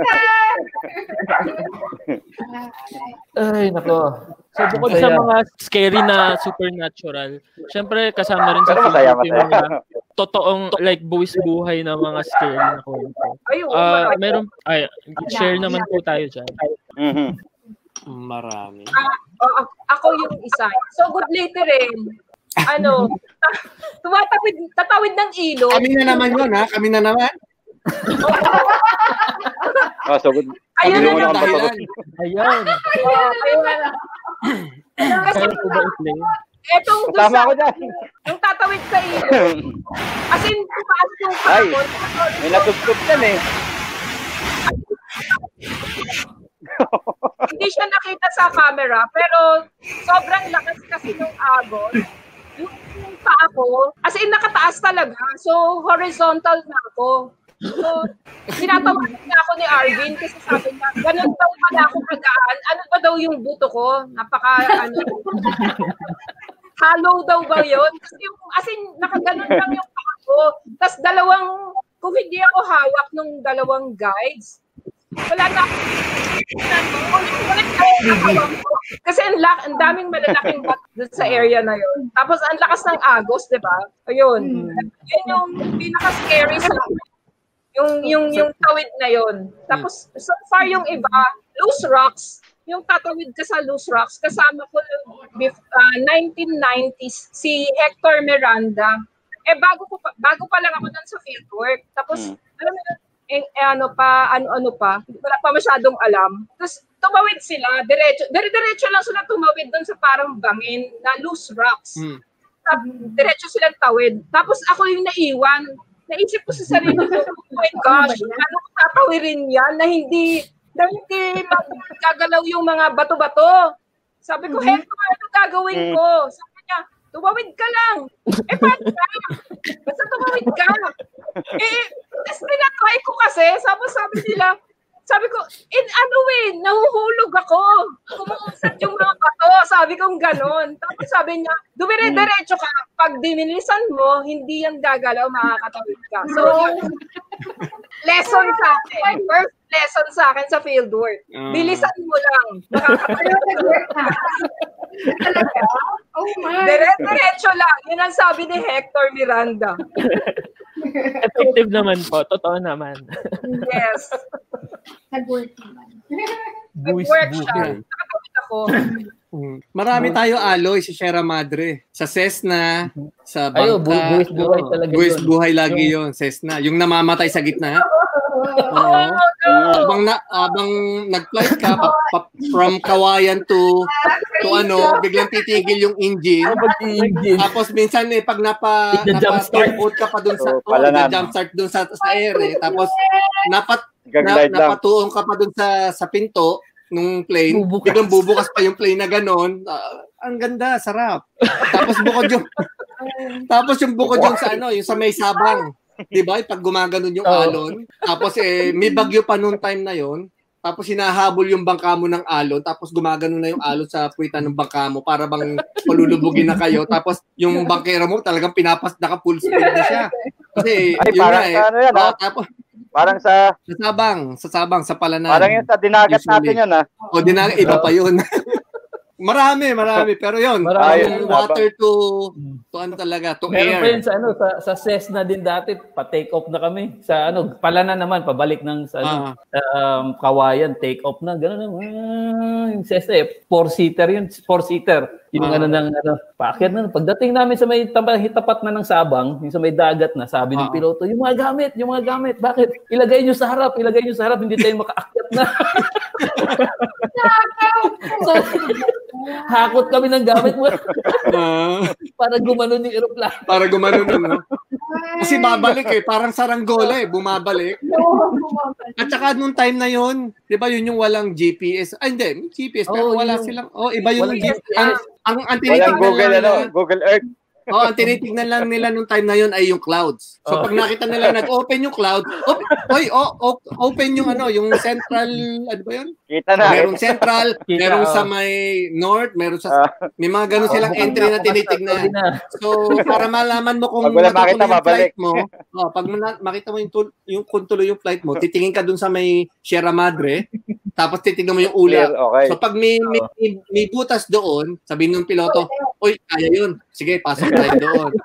Minsan, nangyari na yung, di ba, nasa kalagitnaan tayo noon, gitna, nag-open, eh, nung nasa may gitna ka na ng Sierra Madre, biglang nag-close, balik. Kasi biglang sumarado yung ulap eh. Balik. Oo, Parang kasi wala. hindi niya makikita. Oo, hindi niya makikita May isa yung akong nasakyan din, gano'n din, galing naman ano, Kawayan, papunta ng Ah. Palanan. Eh di, dire-diretso kami, eh, sarado ang ulap. Dire-diretso, paglampas na, tama-tama, nakita mo na yung Panaipang Hill, yung, yung limestone. Ah, yung line Sabi ng piloto, tama yung dinaanan natin. alam. Wala lang pala. kasi kung kasi kung nagkamali siya doon, may, may sasalpukan sa ka bundok. Oh, may sasalpukan ka bundok eh. Nalimit kami, nalimit classmate ko si Aloy doon eh, pagka nag-aantay kami ng flight. Minsan, whole day kami naka, ano, sa airport sa Kawayan, tapos pagdating ng hapon, para bang, okay, adjourn na klase, balikan kami sa hotel kasi hindi tuloy ang, ang flight. Dito na yung flight. Ah, niya, okay, balik na naman. Pero yun, yun yung mga buwis buhay. Mga Medyo, boys buhay talaga na. ano. First trip kayo bukas. First, trip kayo bukas, sir. Pero hapon na, wala, nando ka pa rin sa, Wala pa rin. sa airport. Wala pa rin. Kasi maulap. Sige, sir. Yun. First flight kayo bukas. First flight, first flight. First flight, gabi na, wala pa. Tapos sabihin, sabihin na yung mga taga-palanan doon na dispatcher, oh, mataas ang ceiling, mataas ang ceiling. Kasi yun ang, para pwede ka mag Yun yung, ah, ng palanan. okay. eh. Pagdating mo doon, ang ceiling kat, ka- katapat Ang baba naman na. ng mga nyog. Kaya gumagano babaan. Yung una ano pala yun, ano. Oh, the, be- the best yung Sierra Madre. Mag- marami dong buwis buhay eh. Kaya huwag nyo i-miss mapunta. Ah, maraming Sierra Kailangan, Yes, medyo, no? Pag fieldwork ka, kailangan mapunta mo yon Sierra Madre. Yes. Madre. Pero ngayon may 19-seater na sila. Kaya Padagat o ano. Hmm. Tapos may seatbelt na, may seatbelt na. Dati kasi required ka marunong mag-square knot. Oo. Kasi walang buckle yung seatbelt. Walang Dapat seatbelt. square knot. Kung emergency, madaling tanggalin. Pag, Okay, pag, medyo- so kung mali pala yung pagkaka, ano mo, pagka nap mo, Wala, hindi ka May makakalis. iwan ka sa loob. Pag nagtalunan yung mga kasama mo, iwan ka sa loob. Wala, iwan. Bakit? Humaba na ba yung ano namin dyan, experience namin na ano eh. May na-experience kami dyan na ano eh, pauwi kami, medyo malakas ang ano, ang air pocket. Uh, so, kabilang side, sampu ang sakay. Sa kabila eh, parang tatlo lang yata kami. Itong matanda siguro, unang sakay sa aeroplano, na pagka hindi pantay ang sakay, eh, tagilid ang aeroplano. Tinatapik na kami, lumipat daw kami ng upuan. Come on. Ayan, sabi pala ni Mina, North Gap yun, Central Yun, Gap. North Gap. Oh, Yes, North Gap. North oh. Gap. Open yung Central North Gap. Gap. Open yung Central Gap. Oh, oh. Central Gap. Yeah, very good. Maalala si Batman. Yes. yes. May naalala, may nakaalala. May nakaalala. Sino yan? Si Nina? si Mina, Mina Labugen, taga DNR. Ah, okay. Oh. Thank you. Thank you sa Thank. Tapos isa pa yung maabutan mo yung eroplano, alas 5 kasi magbus ka galing Manila. Yes, Pagdating mo ng ah. kawayan, maabutan mo, inaayos Masakto nila yung mo. eroplano. Yung eroplano, inaayos nila. Na, pinu, pinupukpok ng yero Pinupukpok. para lang magkadugsong dili.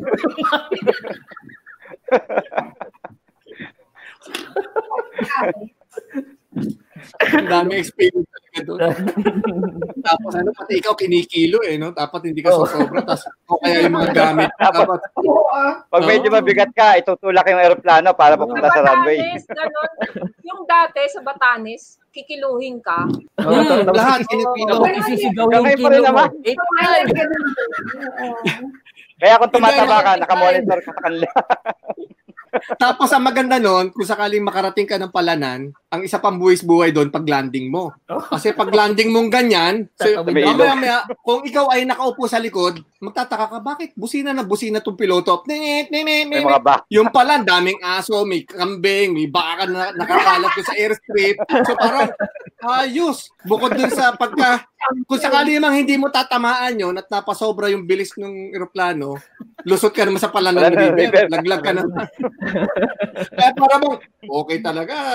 Simula take-off hanggang landing, ang daming ano eh. Kaya panahon na yun, mga bata-bata tayo, malamang hindi pa tayo insured nun eh. Wala pa tayong insurance. So, buti na lang. Walang insurance. Walang maghahanap sa'yo kasi wala kang insurance. Kung may nangyari sa'yo doon, nakabangga yung eroplano mo ng kambing, so okay ka na lang. Okay, wait. Ititigil na po natin ito dahil pin- sinasarahan na po tayo. ng- Nagsasara na tayo. Nagsasara na po tayo. Baba. Hindi ba kayo nagbayad? Nasaraduhan na naman tayo. May curfew daw po. Nagbubukas pa ako ng isa pang beer eh. Ako ubos na po. Oh, oh, Pasalamat ka na. Pasalamat. Speaking of, ayun nga po, thank you po sa mga sponsors po namin. Thank you Yes. sa Nipa Brew for the beer.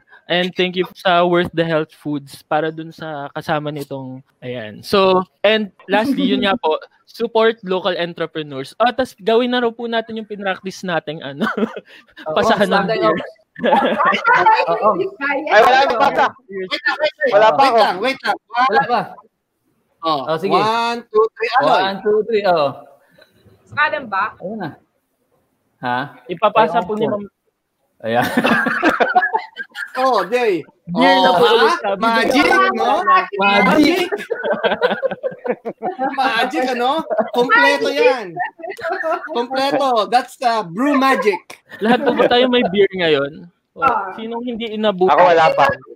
Ay, si Kuya Joe. Hindi pa dumating. Bukas ubus na sa inyo ako meron pa. Okay. Okay. Cheers. Bukas pa. Cheers. Kung hindi Cheers. Okay. Salamat. Cheers, Okay. everyone. And Thank you. salamat- Bye. Mag-wildlife biologist wait, na kayo. Wait lang po. Um, Oh, wait lang daw. you rin po tayo. Wait lang, mag-close. Uh, thank Salamat you po ulit sa lahat ng mga nanonood. And we'd like to remind everyone to like our Facebook page. Uh, follow us on Twitter and Instagram. And sa mga hindi, wala pa po sa subscription sa YouTube channel namin, uh, mag-subscribe na rin po kayo and also to our uh, Sp- Spotify. And again, bago po tayo magtapos, um, hingi lang po tayo ng mga last words from our guests. Ah, ano po ba yung mga tips ninyo sa mga um, interested or you want who want to know more about what we do in our work? So mga last tips. Sino- so okay, gustong mag so- work. Sino Sino po gusto magsimula? mauna? Ako na lang mag-unang tip. Okay. Sir Aloy muna. Ah, Aloy. Ay, ay. Field Biology 101. Oh, yes. Yan, Yeah. okay. Go, go, go. Okay. Yung mga baguhan sa field, ito ang Aloy. una-una nyong practicein. Yeah. Yeah. Kasi pag, pag 30 days na kayo, pag 30 days na kayo sa field, kailangan nyo ng mag naubos na tissue paper nyo, kailangan nyo itago yung mga papel-papel nyo na maliit. kailangan nyo kusutin kasi mal- madulas yan eh. So, kailangan nyo kusutin. Ang dapat yung unang gawin, first step, ito, ano to, tips to sa mga ano, dito nyo yung gitna. Yung pinunit nyo, itago nyo yan. Yan ang Important. pinaka-importante sa lahat. Itabi nyo. So alam nyo na kung may butas na ganon. So pag ano na kayo, pasok nyo lang yan. Tapos pag natapos na kayo, igaganon nyo. Ayan. Di ba? Na-remember nyo yung triangle na naiwan nyo. Yun ang pinaka-importante kasi kung wala kayong nail cutter sa field, kailangan yung linisin yung kuko nyo. yan ang tandaan nyo. Ano yan? Survival It's a must 101. na matuto ng mga magpipield. Okay? Field work Survival yan. 101. Oh, mag-enjoy sa field at maging creative. Yes. Yes. Sobrang importante po nun. Kala ko seryoso, hindi ba? Kala ko yun. Seryoso yun. Seryoso yun. Kasi wala na. Ano yung gagamitin mo? Survival nga yun eh. Survival ano yun? So, hack. Technique. Field work hack. Okay. Next. Next. Next, sino pong next? Lala. Oh, sige. Sige. Ah, pass the ball pala ito. So, sa akin, ang ang nakita ko na useful talaga na hanggang ngayon tuwang-tuwa ako pag nagbasa ako ay gumawa kayo ng nature journal. So, habang nasa bundok kayo, kung ano nakikita nyo everyday, susulat nyo, i-describe nyo, i-sketch nyo. Kung gusto nyo magsulat ng poetry, haiku, mga ganyan, ala, isulat nyo. Oo, kasi ngayon, na wala ng fieldwork, pag binasa nyo yun, matatawa kayo. Ah, ah, I mean, mariremind kayo ng experience nyo. It's uh, it's wonderful. Tapos nakukwento ko pa doon yung mga nakakatawa. Si ganito, ganyan, ito yung ginawa niya, nahulog siya doon sa bubon, nahulog siya doon sa ilog, mga ganyan-ganyan. So, magandang balikan. Tapos, syempre, yung notes mo na yung gubat dati, ganito yung itsura niya. No? After 10 years, pagbalik mo, ay ganito pala yung itsura ng gubat. Ngayon, ibang-iba na. No? So, marami kang pwede matutunan sa field field notes. So, Field notes. oh, field notes. So, sige, Very next. important. Okay po. Ayan. Sinong Sinong gustong next? sumunod? Sino next? Ah, Ako. Ah, Sir sige. Ompong. Yes, ako. Yun, so dagdagan ko lang yung kay Aloy, syempre, at saka yung kilala. Ang sa akin naman, ano, ang siguro sa mga bata, kasi may advantage kayo kasi meron na kayong mga cellphone na pwede nyo i-capture lahat ng moments nyo sa field. Nung panahon namin, lalo na nung may ah, yung camera film pa yon medyo mahal. So talagang tinitipid namin. So kung minsan Yes, talaga, yes, minsan sasabihin mo, maganda to, pipicturean ko, tas, eh, hindi, mamaya baka may mas maganda pa. pa. And then, yun, after ano, wala na pala na, wala ka na pala nakita mas maganda. So, yun. Kaya usually, ang tip ko lang sa inyo, kahit wala kayong film or camera dala or walang battery yung cellphone nyo by that time, i-capture nyo lang lagi yung moment nyo sa field. Kasi, ah yun lagi yung maaalala nyo. Kahit sa utak nyo, napipicturean nyo siya kasi maalala nyo yan after several years. And then, yun nga, yung nabanggit din ni Lala na ah, ito yung picture nung nung nakita mo siya kasi may may pagkakataon na ah, baka pagbalik mo doon wala na yung gubat na nakita mo or wala na yung magandang view na or nakita mong habitat or kung ano man yung nakita mong maganda. So, laging capture, magkaroon ka ng moments lagi pag nasa field ka na i-check lahat yung paligid mo, tignan mo yon yung nature. Kasi kaya ka na andun is to observe yon So, next, please. Ma'am TP? Pwedeng ako na lang yan. Hmm, Um, yun, ah, ah, connected dun sa sinabi ni Ma'am Lala at saka ni Ompong, yung capture your memories. Kung kung hindi ka Ayaw mo doon kay Aloy. Ayaw. pwede rin naman. anyway, kung kung hindi ka medyo, medyo hindi ka maano sa pagsusulat, ah, pero artistic ka, magaling ka mag-drawing. Um, aside sa ah, sa camera or sa smartphone, um, ayun, magdoodle ka sa field, may lag, laging may special ah, extra notebook or sketchpad na yung para to sa mga magagaling mag-doodle or mag-drawing yun, illustrate mo lang. Kasi later on, pwede mo siyang balikan. Tapos, ayun nga, uh, mapipicture mo, pag bumalik ka later on, napipicture mo yung difference ng, ng forest 10 years ago. Tapos, ayun, pati yung, kung, ay, yung ano man yung animals na mahuli mo doon, ganon. Pwede mo na rin i-ano, um, i-drawing yung mga moments ng mga kasama mo. Like ni, yung moments ni Aloy. Kaya talaga kailangan nyo ng field notes, kailangan nyo ng papel. Kailangan nyo ng papel. Kailangan nyo yun. ng, ng data forms. Yes. And last, enjoy nyo lang. Enjoy nyo lang. Mahirap ang field work, pero Yan, tama. masarap siya. In the end, it's very fulfilling and rewarding. Hmm. Yes. Last, Okay. Okay, Kuya Jo. Tapos si Jay, Hmm. after. Mhm. Siguro yung sa akin, ano lang, ah, learn from the field. So, dapat yung ma- may matututunan tayo sa field na hindi natin nakukuha sa eskwelahan o Ay, sa totoo. Marami sa yun. field lang. Yeah. So, Marami yun. yung mga experiences, na yun eh, matututunan natin sa True. ibang tao o yung mga kasama natin. Marami tayong makakasama sa field, maraming kaibigan. So, yun lang. ah, marami tayong matututunan. Kaya, ah, Joy huwag natin tayo. kalimutan yun. Enjoy. enjoy. And Jay. okay, ako naman po yun. sa akin, ano, siguro very important. Actually, medyo related din sa sinabi ni Kuya Joel, no? Uh, you have to learn from everyone. So, hindi lang sa mga kasamahan mo, sa mga boss mo, sa mga locals na nakakasama mo sa fieldwork, sa lahat ng mga nakakausap mo sa field. So, may mapupulot ka na something from them. Also, um, sa lahat ng mga bata dyan na ah, wala pang napagdidesisyonan, sumali kayo sa ano field biology, sa biodiversity conservation. Kasi masaya. Yun, Yan. sobrang saya talaga. Yes, Yun. true. Nice. Ah, Yes. ayan, lalo tumatanda na po sila. Kailangan Kailangan ng palit. Kailangan na namin ng ulit, ah. Oh, ouch. Kaya- kailangan na ng ano. Mm. Next in line. Yeah. Kailangan ng mga next. Bago maubos kami, bago kami magtandaan. Dapat may mga protege. Yan. Exactly. Yun nga po. Okay, thank you po sa lahat. Um, then- bago raw po tayo magtapos, mag-cheers po tayo lahat for all of our friends and all of our mentors na nakasama natin sa field before and Para sa inyo lahat. Yes. Cheers! Fieldwork na ulit tayo. Cheers. Sana next year pwede na ulit. Ubos. Taob.